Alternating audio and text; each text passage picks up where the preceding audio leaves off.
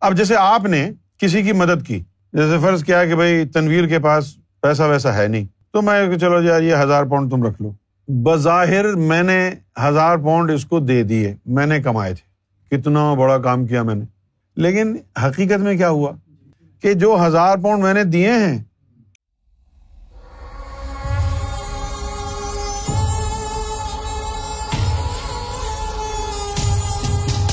نازیہ نورین نے فیصلہ آباد سے سوال کیا ہے۔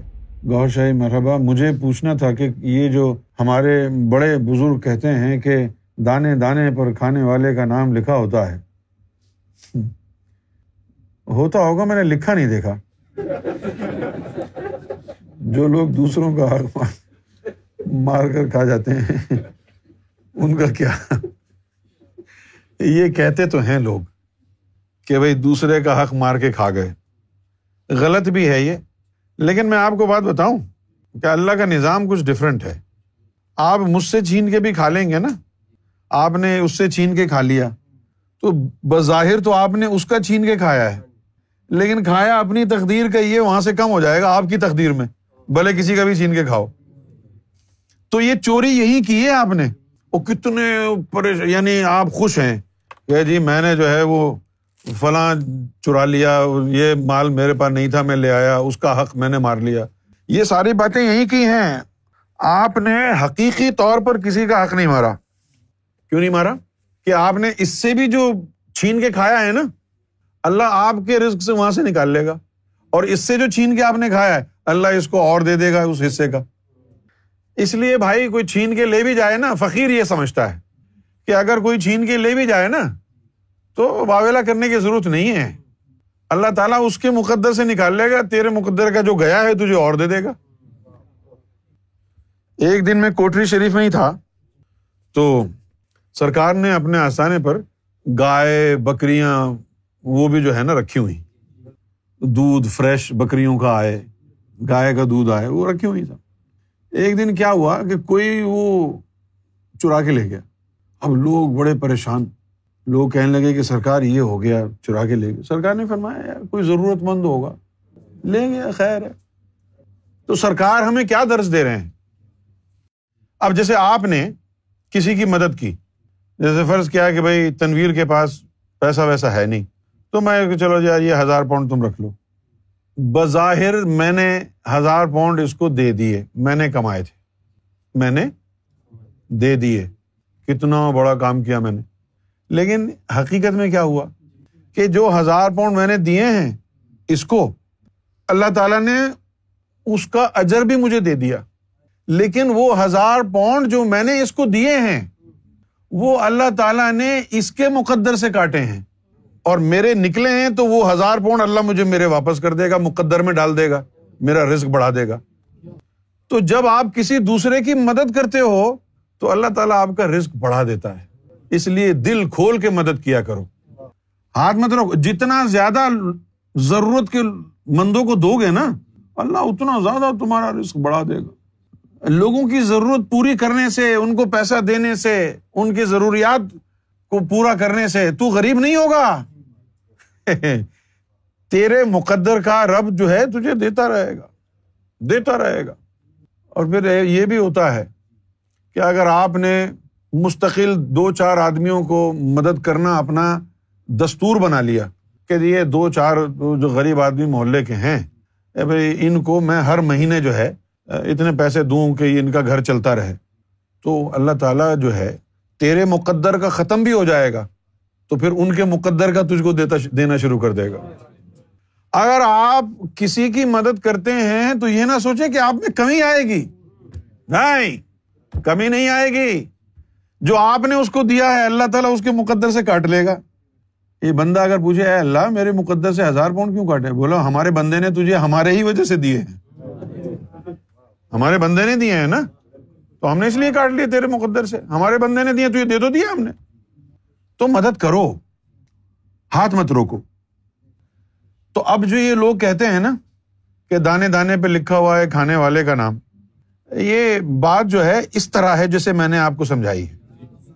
دانے کے اوپر نام تو نہیں لکھا ہوتا۔ لیکن آپ جو ہے چوری کر کے کھائیں یا کما کے کھائیں، اپنے ہی مقدر کا کھائیں گے۔ اب سرکار نے یہی بات فرمائی تھی کہ جب نے کھانا ہی اپنے مقدر کا ہے، تو حلال طریقے سے کمانا حرام سے کیوں کما رہا ہے؟ اپنے ہی مقدر کا کھانا ہے تجھے اور تو پھر اس کو حرام طریقے سے لے رہا ہے، تو کتنا بڑا بے وقوف ہے تو؟ یہ تو تیرے مقدر میں لکھا ہوا تھا۔ تو نے حرام طریقہ کیوں اختیار کیا؟ اپنا مال لیا رب سے مقدر کا اور وہ بھی حرام طریقے سے حرام کر لیا۔ حالانکہ تیرے مقدر میں ہے، تجھے تو ملے گا۔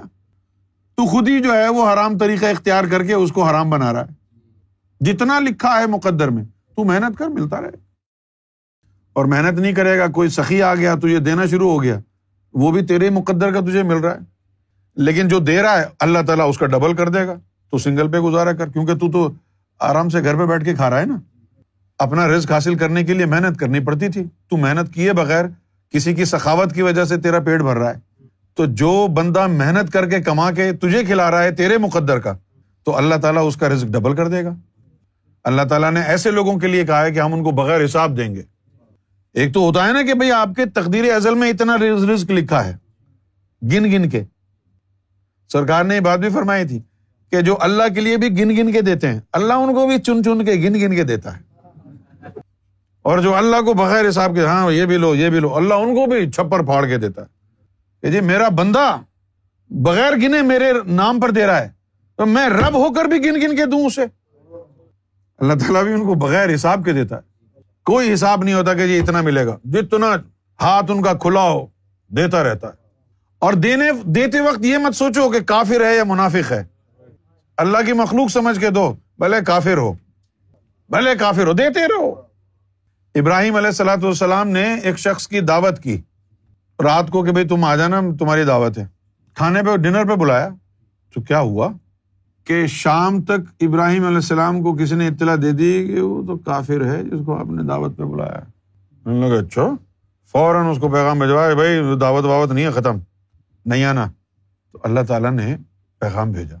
ابراہیم علیہ السلام اے ابراہیم، میں تو شروع سے کافروں کو کھلا رہا ہوں رسک دے رہا ہوں، اور تو ایک رات کافر کو ایک دن کی روٹی نہیں کھلا سکا، تو کیسا دوست ہے میرا؟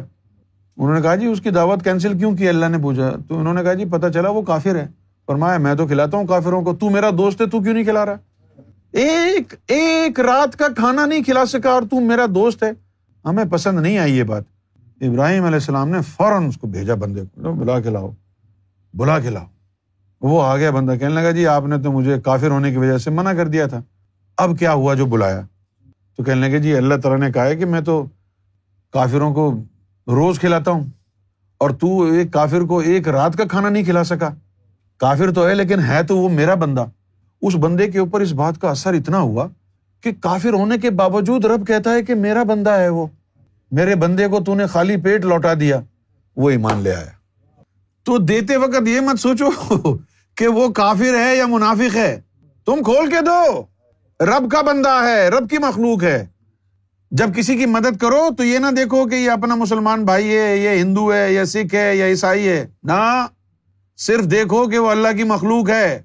اور کچھ مت دیکھو کہ جی یہ تو ہندو ہے، یہ تو مسلمان ہے، یہ تو عیسائی ہے، یہ تو یہودی ہے۔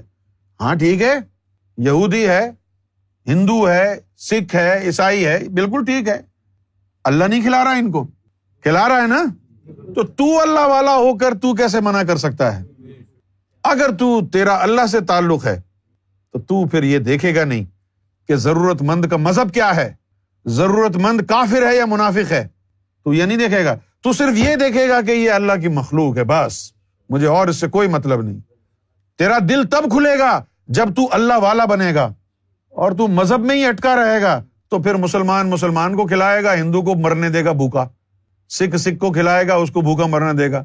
اس لیے مذہب والے کامیاب نہیں، اللہ والے کامیاب ہیں۔ یہی وجہ ہے کہ اللہ والوں کے در پر سارے مذہب والے پہنچ جاتے ہیں۔